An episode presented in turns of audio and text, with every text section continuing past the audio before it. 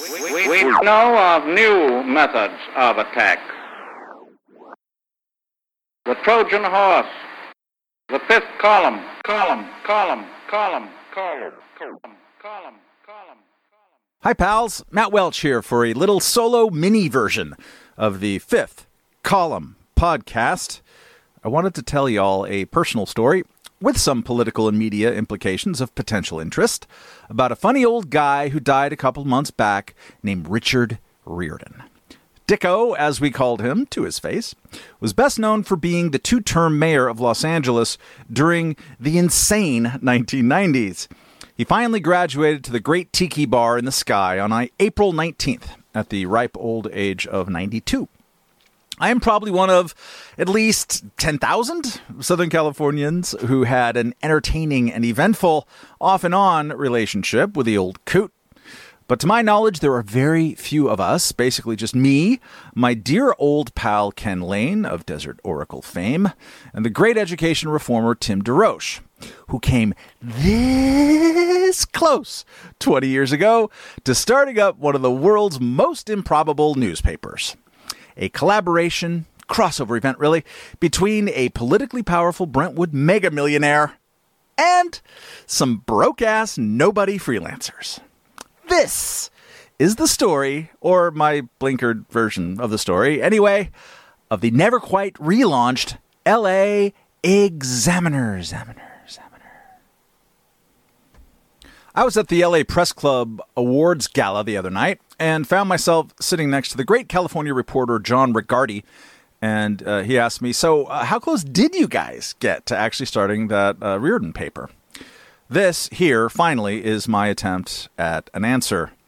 We got uh, as far as a 52 page, condemned as possibly racist, zero issue with contributions from the likes of the late great media columnist Cathy Seipp, the social scientist James Q. Wilson, the brilliant ESPN sports writer Eric Neel, illustrator extraordinaire and known Ruski Roman Genn, and even Billy Crystal. Not Bill, Billy. Until the project experienced what one might call a rapid, unscheduled disassembly on the launch pad. Actually, it was more like collateral damage from the recall of California Governor Gray Davis, believe it or not. Though I do suspect old Dick would have found some other reason to pull out. And yes, he would have made that exact same joke if he were here today. The following tale is subject to the usual degradations of middle aged man memory, not to mention the absolute crapification of search engines. need a government committee on that uh, the malware death of my own lousy old website, plus the dangerous, if predictable, distortions caused by what the scientific community in Silver Lake, California has referred to as the LSD margaritas. Buyer beware, unreliable narrator, and all that.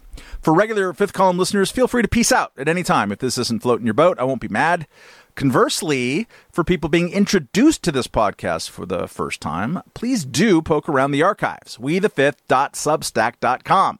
Seven years worth. It's usually uh, more conversational uh, and topical than this episode, and maybe a little bit more tipsy. I do remember this much about the Riordan Caper. It all began in March 2002 when the phone rang in our air conditionless, one bedroom, $700 a month 1920s apartment in Los Feliz, downhill from the Greek Theater. Ring, ring, ring, went the combo fax phone printer thingy. Will you please hold for Mayor Riordan? A pleasant female voice said in line. I would eventually come to know this disembodied presence as Jeanette. I, um, sure? A couple beats go by. I'm probably making crazy pantomime gestures to my poor wife, who's working about five feet away from me at a desk in the kitchen crammed against the window overlooking Vermont. So, barks out the familiar voice, I've been told that if I want to start a newspaper in Los Angeles, the people I need to talk to are Matt Welch and Ken Layne. Now, I've had some weird, famous people cold calls in my life. Hunter Thompson at my girlfriend's apartment back when I was 18. Arianna Huffington, just before she lost, lost or launched the Huffington Post, she had actually forgotten that she knew me, which made that even funnier. Van Morrison's old guitarist, long story. But this one is probably the telephone call that did the most to change the course of my career, to the extent the word career even applied to me at that point in my stupid life. In fact, I can recall writing a super bitter and whiny little piece for my own very little noticed website in August of 2001, so like seven or eight months before Riordan called, uh, under the headline Astonishingly Bad Career Management. I'd moved back to the States in early 98, not at all on purpose, after capping off my eight years living abroad by absolutely botching an attempted move to Cuba. When that predictably failed, I washed up at my dad's very crowded house in the LBC. I was 29 years old, newly married, proud new owner of an $800 1988 K car with some kind of degenerative skin disease that I had bought at a police auction in Cerritos had zero idea of what it was like to live in my own country as a grown ass adult, and thus embarked upon a freelance journalism career. Which during that first year netted me a grand total of $7,000. Thank God the world's French speaking news consumers had an insatiable demand for written and spoken content from Hollywood and the Silicon Valley, and thank God my wife was willing to provide said content at all hours of basically every night, sometimes under comical pseudonyms, so that competitors wouldn't get mad about hearing her otherwise distinctive voice on the other channels.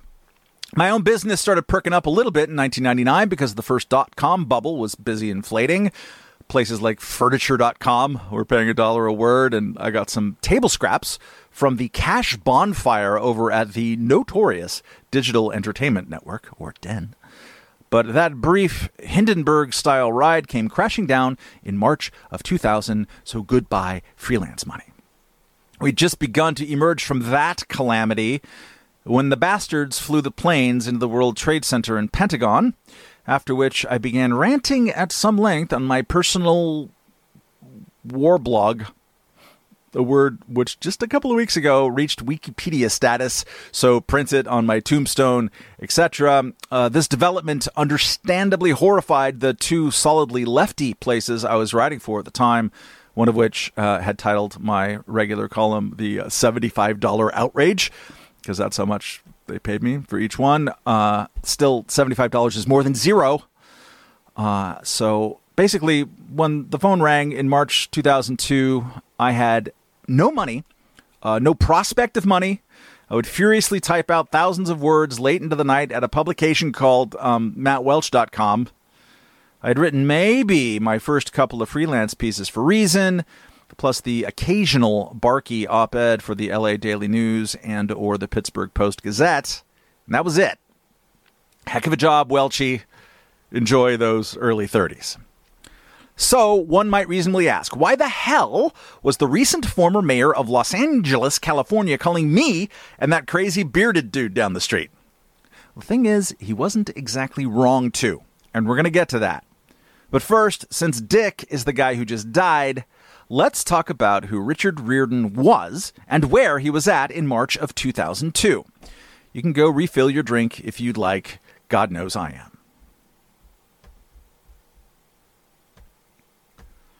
Richard Riordan was born in 1930, overachieving little Irish kid from Queens. Went to Princeton and Michigan Law, came out to LA in the late 50s, and like so many East Coast transplants back then, just immediately fell in love with the place. Joined the big shot downtown law firm O'Melveny and Myers. Got so successful there that by the 1970s he launched a new big shot law firm called Riordan and McKinzie, which was always in the middle of commerce and politics in LA. He also got in on the ground floor of the private equity business, so let's just say he had a pretty good sense of timing. Tom Bradley had been the mayor of Los Angeles since I was in kindergarten, but he was finally stepping down after the end of his term in 1993. Riordan had always had ambitions beyond his very interesting work. He wanted to be a philosopher. Lord knows he wanted to be a comedian, maybe some kind of detective novelist. He loved LA more than is probably legal. He knew most of the rich people in town, yet he was also genuinely delighted when hanging out with the poors. Big time extrovert, quick with a drink, happiest in the middle of chaos, always buying beloved old restaurants just because. Basically figured that by 1993 his time was now. And man, was it. I experienced Southern California in the early 1990s, mostly from 6,000 miles away, through letters, occasional visits, plus the recurring front page horror stories in the International Herald Tribune, which made the place look and feel like Beirut, only with more earthquakes. He had the Rodney King stomping in 1991, the very predictable, though worse than you could ever imagine, riots in 92 after those cops were acquitted. Huge recession and real estate dive, first time in decades, because the Cold War had ended and 200,000 aerospace jobs vamooshed. Gang violence going haywire, fires, floods, water spouts, OJ, Spur Posse. Everyone was looking for someone to blame Mexicans, cops, gangster rap Bill Clinton, car companies, corporate architecture, Hollywood violence. Really, uh, I, go check out, uh, if you don't believe what I'm saying, uh, the movie Grand Canyon from back then and try to keep straight face.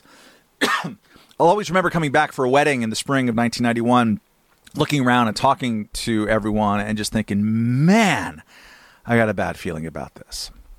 Riordan was part of that Rudy Giuliani generation of moderate Republican mayors experimenting with Manhattan Institute style urban reform, pro business, pro choice, or at least not loudly anti abortion, pro immigrant, anti crime. They're trying to turn around these huge democratic cities that people had kind of given up on, except as backdrops for apocalyptic movies.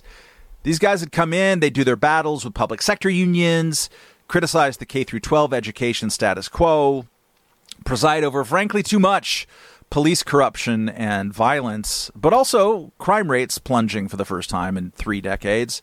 They were constantly poking at and being irritated by the press corps, and they otherwise acted like unembarrassable civic boosters 24 hours a day. Rah rah goofballs all the way down. Was Dick Riordan a great mayor? I was only there for half of it. Uh, the Rampart police scandal in the late 1990s sure was terrible. And the school district launched a gigantor construction campaign with thousands of eminent domain displacements just as enrollment was falling off a cliff. But by most accounts, he was a very steady hand, can do mentality in the aftermath, particularly of the Northridge earthquake in 1994, after which the region seemed to finally kind of bottom out and start trending upward again. Should be noted here that California then was still a two party state. The governor during Riordan's first term was the deservedly controversial Republican Pete Wilson, himself a former mayor of the then always Republican San Diego. California had brought the world, world uh, Herbert Hoover, Richard Nixon, Ronald Reagan. The LA Times, for most of its history, had been a GOP kingmaker, as well as the most viciously anti union newspaper in the country. Throughout the 80s and 90s, the LA County Board of Supervisors which is always more important and less scrutinized, less sexy, frankly, than the LA mayor and city council, had had key Republicans and moderate Democrats. The combination of political friction and centristy deal making kind of helped things out. Dicko was term limited out in July of 2001. Obviously, those term limits were partly his idea. So he decided to take a run at California's loathsome Democratic governor, Gray Davis which seemed like a perfectly fine idea on paper. Popular two term moderate Republican mayor of the state's dominant city, sorry, Frisco, versus a guy whose name described both his face and his political appeal, and who was busy at the time being blamed for massive power outages all across the state. But Davis, uh, who had been covering and following and despising since the late 1980s, was a ruthless and clever son of a bitch when it came to political knife work. Faced with the prospect of a likable Dick Riordan going statewide, Old Gray did something that's common now, but was a genuine political innovation back in the day. The Democrat intervene in a Republican primary. $9 million worth of ads back when that was real money so that he could choose a more beatable opponent. Riordan started out the primary season 40 percentage points ahead. Couldn't really be bothered to learn the names of the competition, uh, which comprised of a forgettable, if successful, statewide elected Secretary of State named Bill Jones, plus a rich and super stiff conservative political amateur named Bill Simon, who, in fairness, had been active in policy stuff and was the son of Richard Nixon's former Treasury Secretary, but still, he was nobody's idea of a retail politician with any crossover appeal. Nowadays, if you're a Democrat monkeying around in a Republican primary like that, you'd pay for some political hack to make up some bullshit citizens for real California conservatism or something, which would promptly accuse Riordan or Peter Meyer or whoever of being a weird Hollywood rhino who wanted to abort white babies. But this was before Citizens United, and also Davis didn't need to pretend to campaign to the right of Richard Riordan. Gray Davis was a real third way, lock 'em up 1990s Democrat when it came to criminal justice, saying over and over again that he wished America could be more like Singapore, where drug dealers got the death penalty and you'd best not be caught chewing gum. In fact, it was always uh, MattWelch.com house style um, to refer to Gray Davis on first reference as Singapore Gray. So, Singapore Gray uh, started running ads during the primary, accurately accusing Riordan of wanting a moratorium on the death penalty and such.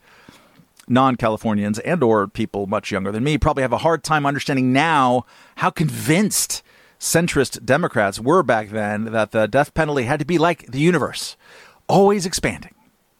Anyway, uh, it worked. Republicans took the bait. Riordan's lead started shrinking. Bill Simon threw buckets of his own money into the campaign, and by the end of the primary, it was a damn rout. Simon stomped Riordan by 18 percentage points. The New York Times called it a stunning upset, so you know it must be true. Um, that all happened on March 5th, 2002. My phone rang shortly thereafter. I have a decent idea now what had happened after the election. Dick was pissed. at Gray Davis for being a dirty trickster and a terrible governor. Uh, at California Republicans, very much so for leaning into their Yahoo wilderness phase, where they remain to this day. And at the LA Times, his hometown paper, which didn't exactly throw flowers at his campaign and was constantly just giving off this sourpuss vibe, no fun, like they're embarrassed to be in Southern California. Basically, the opposite of Riordan's whole act. So there he was all ornery about having a promising political career cut down at the knees. He was still full of piss and vinegar, policy ideas about education and transportation and pension reform, surrounded by movers and shakers and comedians in his Brentwood living room. So now what? Shark's got to keep swimming. Maybe a newspaper. One of the people always circling around Riordan's orbit was Jill Stewart, a sort of agro centrist independent journalist who back then was working at the LA New Times, the lippy alt weekly upstart owned by Mike Lacey and Jim Larkin, the dudes who started the New Times chain out of Phoenix, and who now face like 100 years or 100 counts or 1,000 years of prostitution and money laundering in connection with the online adult advertising business they own called Backpage.com, which is one of the most egregious press freedom trials of this century, but that's a story for another day. Go check out Elizabeth Nolan Brown's work at Reason Magazine. Uh, I knew Jill from a decade prior uh, when she visited Prague and had become the first American reporter to write a profile of our little expatriate newspaper there, I think for editor and publisher. She tried to move out to Prague for a while, bought a car, went back home, and then we kind of crashed her car. Sorry, Jill. Anyway, we became reacquainted back in LA, started doing stuff associated with the then long neglected LA Press Club. She knew that Ken Layne and I were part of this blogger world which was then beginning to attract media attention, and that we ran this cheeky and snappy little website called laexaminer.com, along with some other friends. And that we all had active plans for converting that little website into a print publication of some kind. So I'm pretty sure that Jill gave Riordan my phone number. All of us otherwise unlike minded weirdos back then were in general agreement that LA was starving for a publication, any publication that was actually fun, that liked and felt like Los Angeles, rather than constantly looking to the East Coast for validation. That was a magnet for some of the really great freelancers in town, and that wasn't hostage to the usual dreary, predictable politics. So, Riordan says to me on the phone, I'm thinking about something like a like an LA version of the New York Observer. Upscale Weekly, good Hollywood gossip, mail it to all the richest zip codes in Brentwood and Beverly Hills. Yeah, said me and Layne, stomachs just growling with poverty. That is a terrible idea. Here's a little unsolicited career advice for all you youngins out there, and maybe even a couple of you olders. Don't take the money. Or at least, don't let your desperate need or want of money make you say yes to things that actually deserve a no. Get hired to do the job you want, not what the monocle wearers are excited about this week. If you turn the wrong job down today, tomorrow you'll actually still be doing what you love rather than be all burned out. Time is precious. Guard it jealously.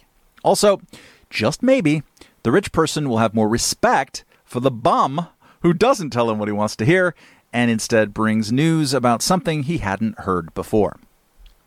Back in 1999, for example, the aforementioned digital entertainment network offered what to me was an unfathomably large sum of money at a time when the word broke didn't, didn't really come close to capturing my moneylessness. But after having seen what an infuriating and corrupting and soul killing mess that place was, I said no. Within one year, they had gone tits up, not in a good way, the co founder was an international sex fugitive, and an online journalism review account for me about that fiasco became my first real semi famous piece of writing. Courtney Love reprinted it on her website, for Christ's sakes. Anyway, uh, back to Riordan.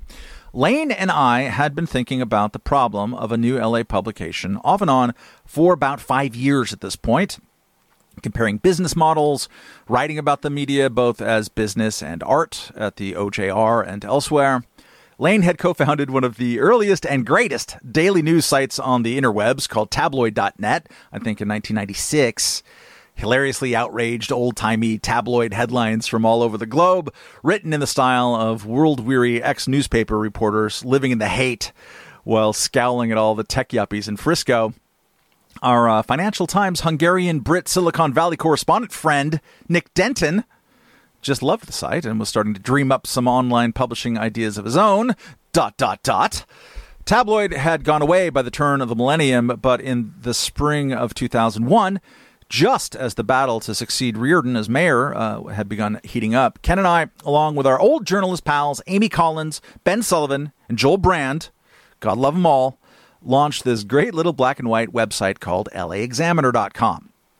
Taking the name, the domain name, and some of the underdog spirit from the old LA Herald Examiner daily newspaper that had been folded by the Hearst Empire in 1989. And yes, I still have that farewell issue. Sweet little Griffith Observatory logo, earthquake font, all designed by Layne, of course, and a bunch of Drudge uh, style permalinks to absolutely every Southern California news organization and journalist and blogger under the sun. Part of that decision was that we wanted to have a central repository for LA's scattered and freelancer heavy journalism scene. Another aspect was almost a media prank we had no staff names or bylines or about us pages on the site. We would just write these little tart one paragraph squibs about the Shaq Kobe feud or highlighting some obscure piece of worthy local journalism or mocking whatever dumb thing the LA Times did that day. And we wanted to find out who would win the ego surfing contest the fastest, try to figure out who we were and what the hell we were up to. To the surprise of absolutely nobody who ever met her, that contest was won decisively, I think, even on the first day, or certainly first week, by Cathy Seipp, which started a fast friendship. Seipp uh, also probably enjoyed our juvenile nicknames for various LA Times staffers, such as Rancid Howie for TV critic Howard Rosenberg, or David Days Late and a Million Words Long Shaw for their serially overpraised Pulitzer Prize winning media critic. Anyway, we started LAexaminer.com to amuse ourselves, but also to potentially be a sort of media criticism foot in the door to start something larger and broader in print. Possibly with fewer cheap jokes, though who knows considering the source. Uh, what would that print publication be? We looked at all the existing models. The alt weeklies were already beginning to starve to death and generally didn't have a clue about the web.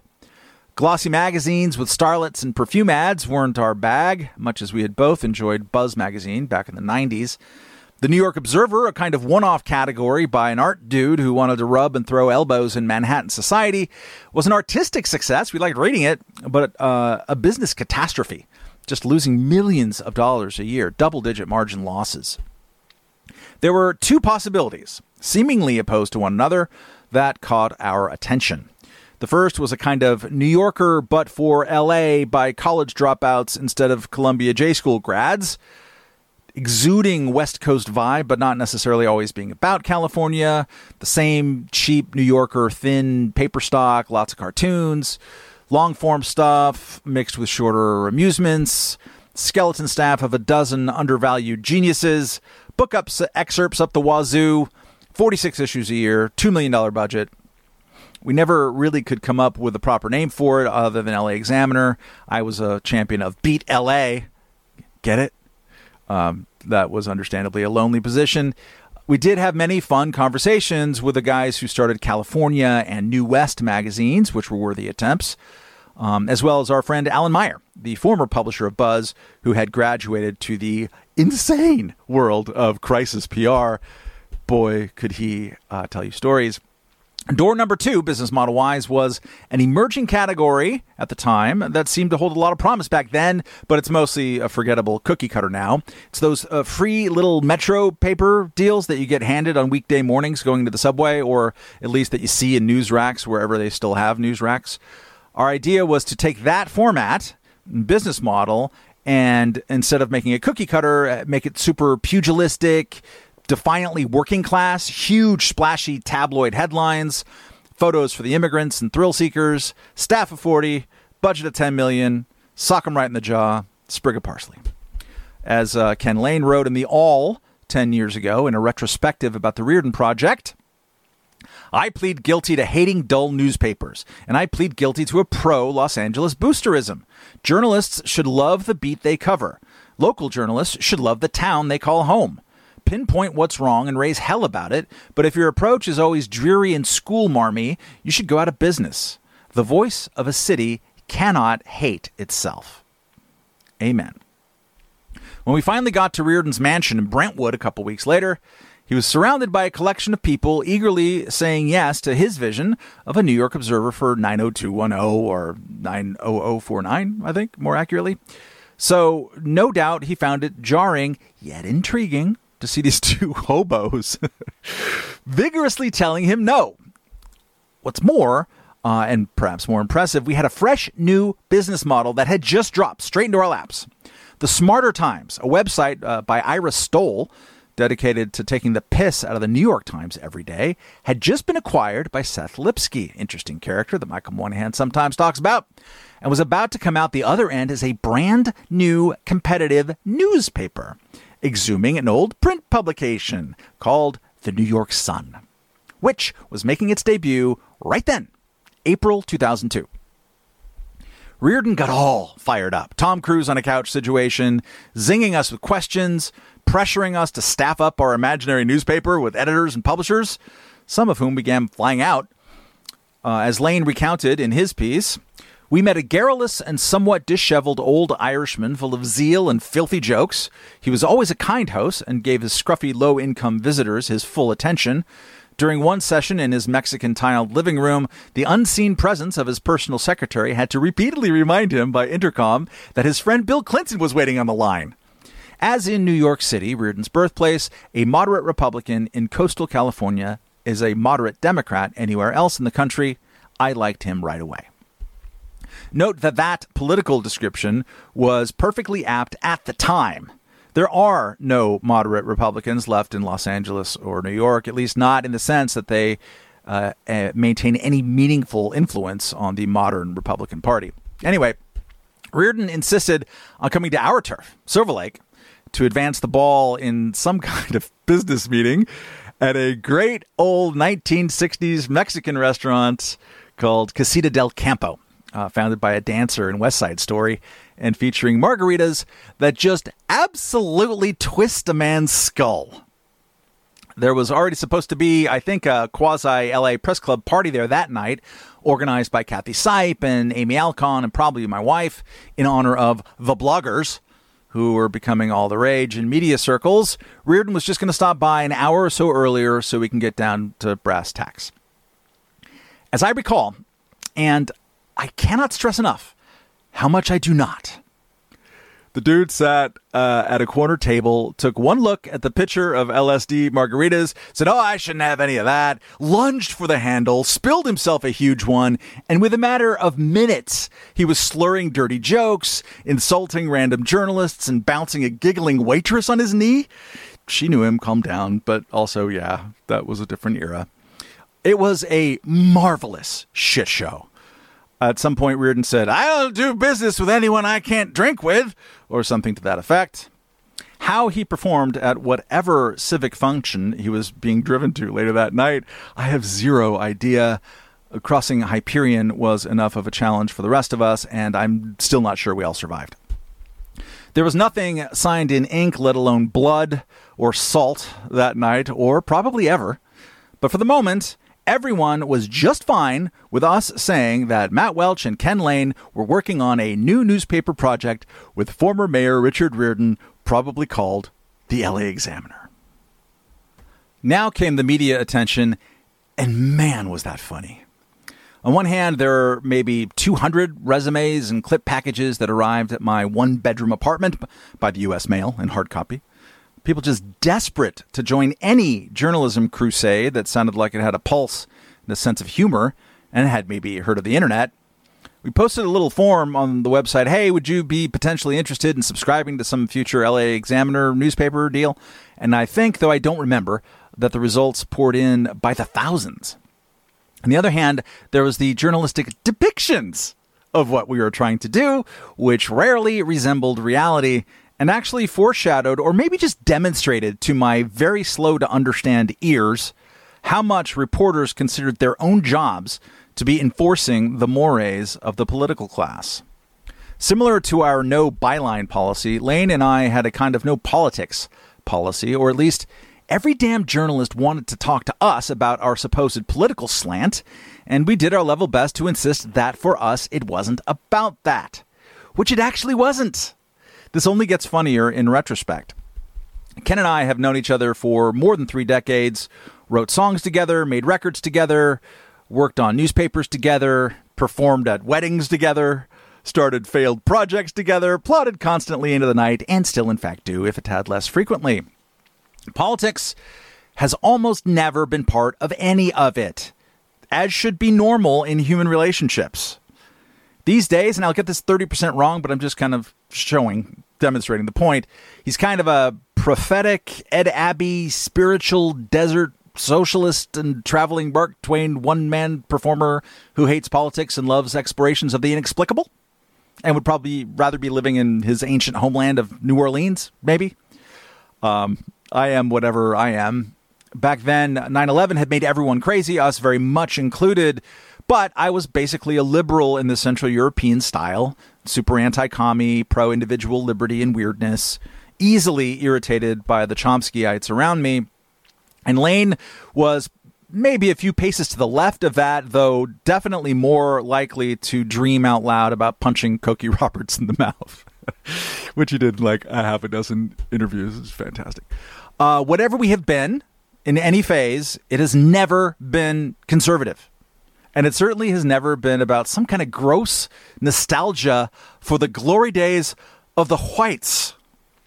As Layne would put it in a 2003 interview with the converted Orthodox Jew and pornography addict Luke Ford, quote, Weirdly, when people finally noticed our work, they were mostly conservatives or libertarians. I always thought I was a liberal, an old school anti communist, pro civil rights liberal. Turns out most people consider me a neocon or libertarian. Who would have thunk it? In late April of 2002, I went on WNYC's uh, widely syndicated on the media program just after Ira Stoll of the New York Sun.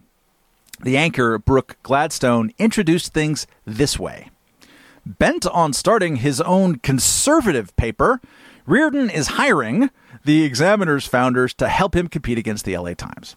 Like, none of that was true when I pointed out that compared to the New York Sun in particular, our paper wouldn't have such a set ideological position, and that I don't think that you would be able to describe it accurately as conservative, for instance. Gladstone retorted, Well, isn't a conservative paper exactly what the former mayor wants to have? Later, she probed some more. Do you think the Times is too politically left? It was like this all the time. Reporters would give us this half cocked eyebrow and say, So, you hate uh, political correctness, hmm? And you could just see their little racist dars going haywire. We were supposedly would be mouthpieces for the silent majority, the online version of the Michael Douglas character in Falling Down, who, in fairness, I did begin to physically resemble a decade or so later. Um, Los Angeles Magazine even compared us to Civil War reenactors, whatever the fuck that means. This despite the fact that a very simple Google search would have shown me and Layne and LAexaminer.com publishing dozens of pieces over just the previous year or two, complaining about racist cops and anti immigration Republicans, agitating for the barrio lawyer Antonio Villaraigosa over the white bread power San Pedro piece of crap, Jim Hahn, who we call Jinky Hahn, of course, because we're very mature. We sure as hell valued the OC Weekly's Ask a Mexican columnist, Gustavo Arellano, a hell of a lot more than anyone over at the LA Times ever had uh, to that point. Even if we weren't closet Minutemen, to name one group of local yahoos that both of us had written critically about, we certainly were in denial about being conservative, or as the LA Weekly's labor loving bore Harold Meyerson called us, neo conservative. Very few fellow journalists took our oft repeated origin story at face value. Here's how Layne explained this process 10 years ago. We just hated boring newspapers, and the LAT was the worst big city example of the preciousness and overeducation plaguing the still powerful newspaper industry at the turn of the century. Politics is the realm of the dumb. If you're not blatantly political in your approach to life, politically obsessed people will read exactly what they want into your writing. This stupid reality that he was describing would actually cost me a job a half year later, but I'm getting ahead of myself. So there we were, late spring of 2002, becoming minor internet media blogging celebrities, still with nothing firm, no timetables, certainly no money, and every meeting up in Brentwood a chaotic mess that would generally begin with wherever the last person advising Riordan had left off, which was invariably those Welch and Layne characters are crazy and inexperienced. You should totally do a rich person newspaper. And then it would end with us having mostly talked him out of that once again, only to have him say, So, who should be the editor? It was fun, but kind of exhausting and increasingly frustrating. Then again, we did still own and operate LAexaminer.com, independent of whatever Riordan was doing or saying, and those subscription pledges and job resumes and loyalty oaths were still rolling into my apartment and inbox after all. I should I should go look those up. There's some interesting names there that I'm sure uh, would not be caught dead in association with me and or Ken, probably both. There were other journalists at the time bending Riordan's ear.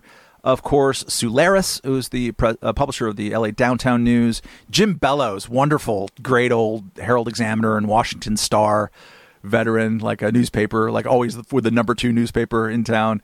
Um, he was like a thousand years old, but he's a real hoot. Uh, LA Times lifer Bill Boyarsky was somehow lurking just off camera. Pat Caddell, because why not? Um, the Southern California suburban theorist Joel Kotkin had a pretty good piece about all this dick whispering over at the Jewish Journal. Quote, Sources close to Riordan suggest that the former mayor is far from sure what he what tack he wants to take. Some worry openly that the amateurishness that characterized the mayor's recent disastrous gubernatorial run will now spill into this venture. Top Riordan advisors on the project, who include several close personal associates, feel that a sophisticated weekly a la the New York Observer would make the most sense. But another, perhaps more exciting and risky alternative lies with following something closer to the New York Sun model. Matt Welch, the 30 something publisher of the lively LA Examiner website, has been urging Riordan in this direction. He sees a daily tabloid that covers Los Angeles with passion and interest, in contrast to the perceived indifference of the Times, as having far more relevance than a weekly publication that, in his words, appeals to 25,000 rich people on the West Side. Welch may be right, and his zeal for a Los Angeles publication that appeals to local pride and interests reflects an increasingly strong local identity among a new generation of post riot writers and journalists, but it still may boil down to a matter of dollars and cents. And since it's largely Riordan's pocket change that is at issue, what happens next is largely up to him. That sure turned out to be true. After a month or three of all this excitement, I realized just how broke I was and how maxed out my credit cards would soon be. I recall, and here I am thankful that my website archives are fakakta, writing a whiny little post on my website saying basically, hey, I know it looks like I'm fancy and famous now, but really I'm super broke and hungry and sad. Please send help. And much to my eternal gratitude and also shame, readers sent me more than a thousand dollars in like cookies and stuff. Back when that was pretty hard to do. At some point, Reason magazine, God bless them, started offering me little, me little fill-in stints whenever a staff writer would go on book sabbatical or whatever, and I worked my ass off for that money. The uh, fax phone hotline from Brentwood started ringing a little bit less. And then in the fall of 2002, Layne got another phone call, this time from our pal Tony Ortega over at the New Times, asking him if he'd take a high ranking editor job. Finally, maybe some money. Psych! literally the day he was supposed to go in and be introduced to the staff. Instead, the staff got introduced to the unemployment line. Seems that the New Times chain and its rival Village Voice Media, which owned the bigger and fatter LA Weekly, had agreed on an anti competitive deal to close the Village Voice property in Cleveland and the New Times outlet in Los Angeles. Oh, cruel fate. But wait, as part of an antitrust negotiation with the Department of Justice that would conclude in January 2003. A bunch of New Times news racks and other assets were rumored to be going to a competing print weekly if there was a competing print weekly. Ring, ring, ring. The Riordan Examiner was back in business. Except now, forget all that tabloid daily stuff. We needed to fill those weekly news racks with a weekly and we needed that weekly to be tangible by January. Faced with a tight deadline, Riordan was smart enough to delegate to a consultant he'd worked with on a project or two named Tim DeRoche. Tim, in turn, was a smart enough consultant to notice that Ken and I had the most detailed plans of the many that were scattered around Planet Dick, even for the model we didn't prefer, and that we both uh, had the track record and sudden buildup of willing journalistic contacts to get a prototype out right quick. I don't have access to any contemporaneous emails, so my memory of this particular phase is hazy. But I imagine that any hesitancy Ken and I might have felt about working on something closer to the original New York Observer style idea would have evaporated in the face of three realities. One, as a kind of glossy weekly on really nice color paper, it would resemble at least some of our magazine concept. Two, uh, Tim DeRoche, especially, along with publisher Jane Kahn and designer Eric Almendral, had a pretty good handle on protecting our day to day operations and discussions from Dicko's wild mood swings. And three, maybe this time uh, around we might actually get paid. But the main reason, then, now, forever, was almost certainly if there is anything in this life, aside from the very related concept of parenthood, better than starting something new, I sure as hell haven't found it. Bands, record labels, newspapers, blogs, websites, print quarterlies, podcasts, radio stations. Ken once started the world's greatest Americana radio station in Skopje, Macedonia, called Viper Radio. Those who know totally know. You dream up a thing that by definition has never existed before. You shape it as close as you can to that vision while also being super open to whatever new discoveries you and your fired up pals are making along the way. If you're lucky enough, the little embryo can squirt out into the world language as a fully fledged being with its own personality and requirements. It's part of you, yes, but it's also gloriously separate from you. Hopefully, you may even be so fortunate that a community of people, strangers to you at first, will spring up around the thing. I can barely describe this feeling without choking up a little bit. It's that beautiful. So, fuck it. Let's put out a prototype. Let's let the DOJ know that we're serious, show something shiny to potential advertisers and investors with the hope of raising 5 million schlomolians. Is that what we said? Schlomolians? In time for a proper June launch.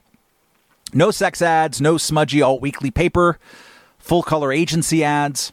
My favorite Layne quote at the time as we were going to press was We hope to be available in supermarkets I can't afford, like Gelson's. Ken was in charge of the issue. I was doing my annual Christmas trip to France right in the middle of production. The finished product was about one third Riordan's Rolodex, like Billy Crystal, uh, Lynda Obst, the producer of Sleepless in Seattle, the centrist political gal Susan Estrich, about one third ours, Cathy Seipp, Chris Nolan, Eric Neel, and one third kind of both, like Jill Stewart and Joel Kotkin. We had letters to the editor from Amy Alkon and Mark Hafele, wedding announcements, cultural recommendations, the whole bit. On the cover, because we were making a point out of celebrating and also investigating LA sports, were Shaq and Kobe, the dysfunctional champions, as illustrated by the great caricaturist Roman Genn. This was greeted upon arrival with accusations of racism, partly because Roman drew a lot for the Weekly Standard and National Review, partly because people, even back then, were eager to detect undercover Klansmen in their midst. The prototype got decent reviews in places like the Christian Science Monitor, The Economist, which of course had a headline The Big Dick, uh, and even the LA Times. But the subtext was never far from the surface. LA Times media critic Tim Rutten criticized, quote, Riordan's ferocious resentment of what he calls political correctness. Ding, ding, ding. And then went on to assert that the paper's, quote, imagined readership seems much like the Los Angeles that twice elected Riordan mayor. More affluent, better educated, more conservative, and most of all, much whiter than the city as a whole. In fact, Latinos, Asians, and African Americans, unless they play basketball or a musical instrument, are conspicuously absent from this prototype. Who knew that Bernard Parks was white, I guess? Rutten did leave us with this very somber prayer A colorblind society is not one in which people of color are invisible. 20 years ago already with this shit. From the newspaper, I should hasten to add, that was notorious for ignoring East LA and South Central and the 909 area code and any other geographic chunk that drove down the median readership income numbers at advertising meetings. For 40 years, the Times had operated as this very energetic, very imperious monopolist, buying out and folding competitors, fattening up on the largest advertising haul in the country and working actively both in the ad department and in the editorial, much as they wouldn't admit it, to hive off the most deep pocketed rump of their long captive audience. As one ad executive there cheerfully told me back then, well, we can't be all things to all people.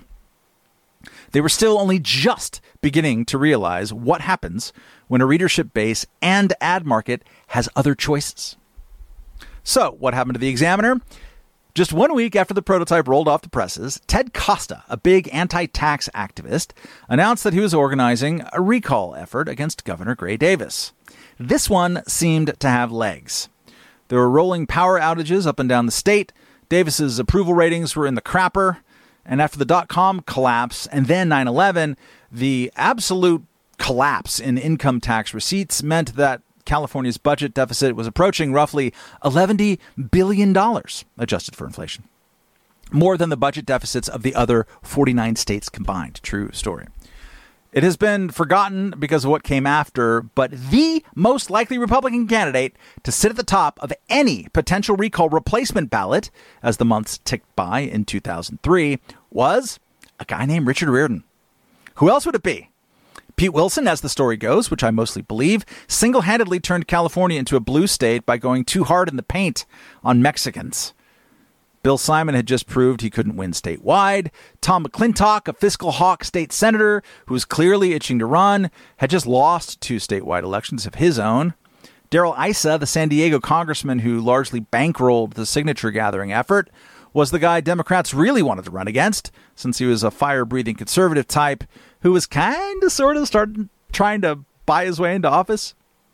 Issa started throwing millions of dollars at the campaign beginning in early May. Our little fictitious June launch date was quickly and very quietly pushed back. The signature gathering threshold was reached ahead of schedule in July, which meant that the recall election would be held in October of 2003. Candidates had until August 9th to file for a wide open race. The field would eventually include Larry Flynt, Arianna Huffington, Gary Coleman, what's that porn actress's name? I forget her as well. Uh, and the guy I ended up voting for, obviously, Jack Grisham of the Long Beach punk band TSOL. As late as August 6th, three days before the filing deadline, when it came to replacing a massively unpopular governor, the smart money was on Richard Riordan. That night, Arnold Schwarzenegger, who had had an agreement with Riordan that whichever of them decided to run, the other one would drop out and endorse, went on The Tonight Show with Jay Leno. He's failing them terribly. And this is why he needs to be recalled. Mm-hmm. And this is why I'm going to run for governor of the state of California. The rest is weirdo California political history.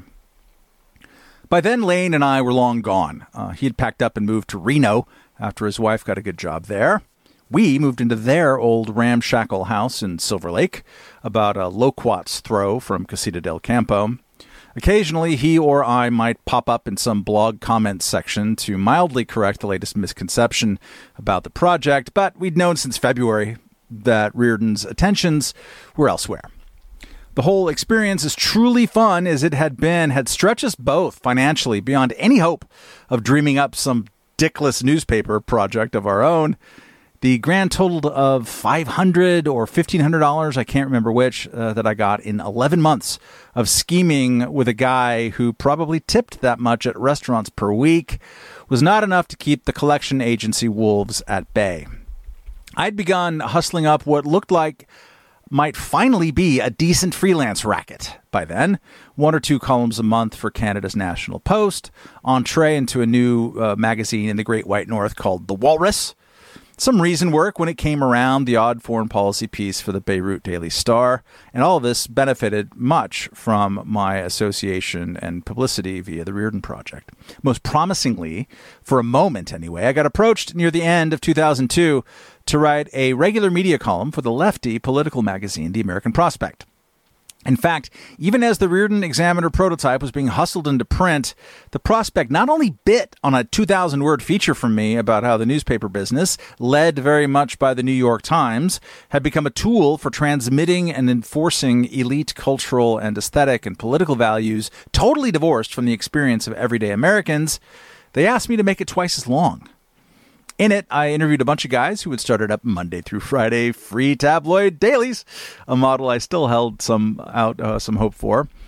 And I dinged the demographic massaging over at the LA Times as well. Here is where the joke gets really funny. My now expanded piece, which was very much a kind of Michael Moynihan ish or Ken Lanian or Batya Ungar Sargon style rant about class differences in journalism, written for a left labor publication, and tweaking the cajillionaire Paul Krugman for sneering at McMansions, graduated to the fact checking process. Hosannas all around. Good job. Then suddenly I was hit with an email informing me that my article, and in fact my services overall, were no longer desired by the American Prospect. Some of the editors had concerns, my chief contact there wrote me, that your affiliation with the soon to launch LA Examiner rather firmly places you on a different part of the political spectrum than the prospect.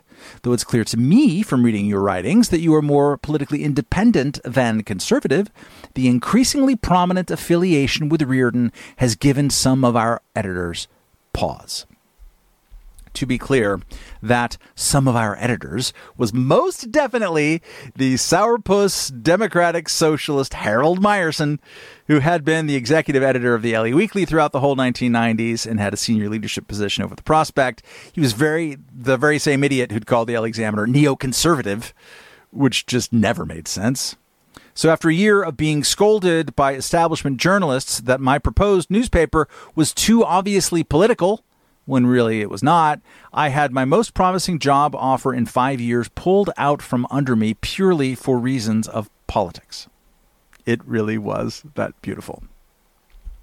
Would Richard Riordan have pulled the trigger on a newspaper project if Gray Davis hadn't been recalled? Nah. The man didn't exactly get rich by bankrolling the questionable print journalism models of penniless weirdos the very real business reality uh, was that newspaper ownership back then, uh, even back then, I should say, was already a mug's game. name me one new printed newspaper from the past 25 years that has been a financial and artistic success. Don't think you can. Though please leave nominations in the comments. Ken and I in 2003 still clung on to the ancient faith, or at least the noble doomed romance that had informed our respective careers. I think it's fair to say that we have both since moved on. As for Dick Riordan, I have nothing but gratitude for our brief and wonderfully unlikely collaboration. He had enough of an ear for a story and enough of an eye for talent to open, if briefly, a door that for most of our careers up to that point remained slammed shut. The same newspapers that wouldn't give my application for a Cub reporter job the time of day in 1998, which is basically every single daily newspaper in California, were all writing about me within four years.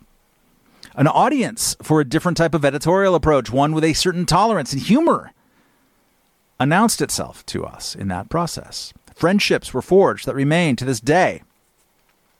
The LA Examiner, Jackass website, and semi fancy prototype both existed in this world, for a brief period of time at least, made some people smile, and led to the next interesting things.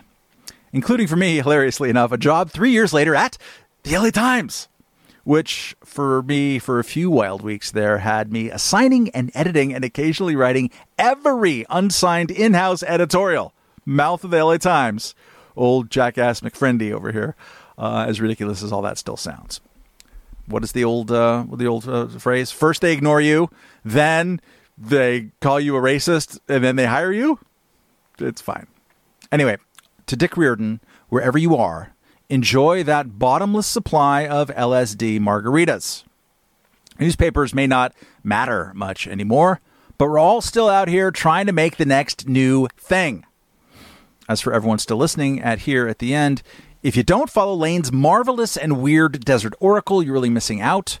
DeRoche is doing the Lord's work over at Available to All, trying to open up enrollment at good K 12 schools to kids on the outside of zip code zones.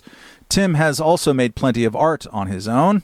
And we're trying to keep you all entertained right here at the fifth column. Thank you for listening to this and to that. Goodbye.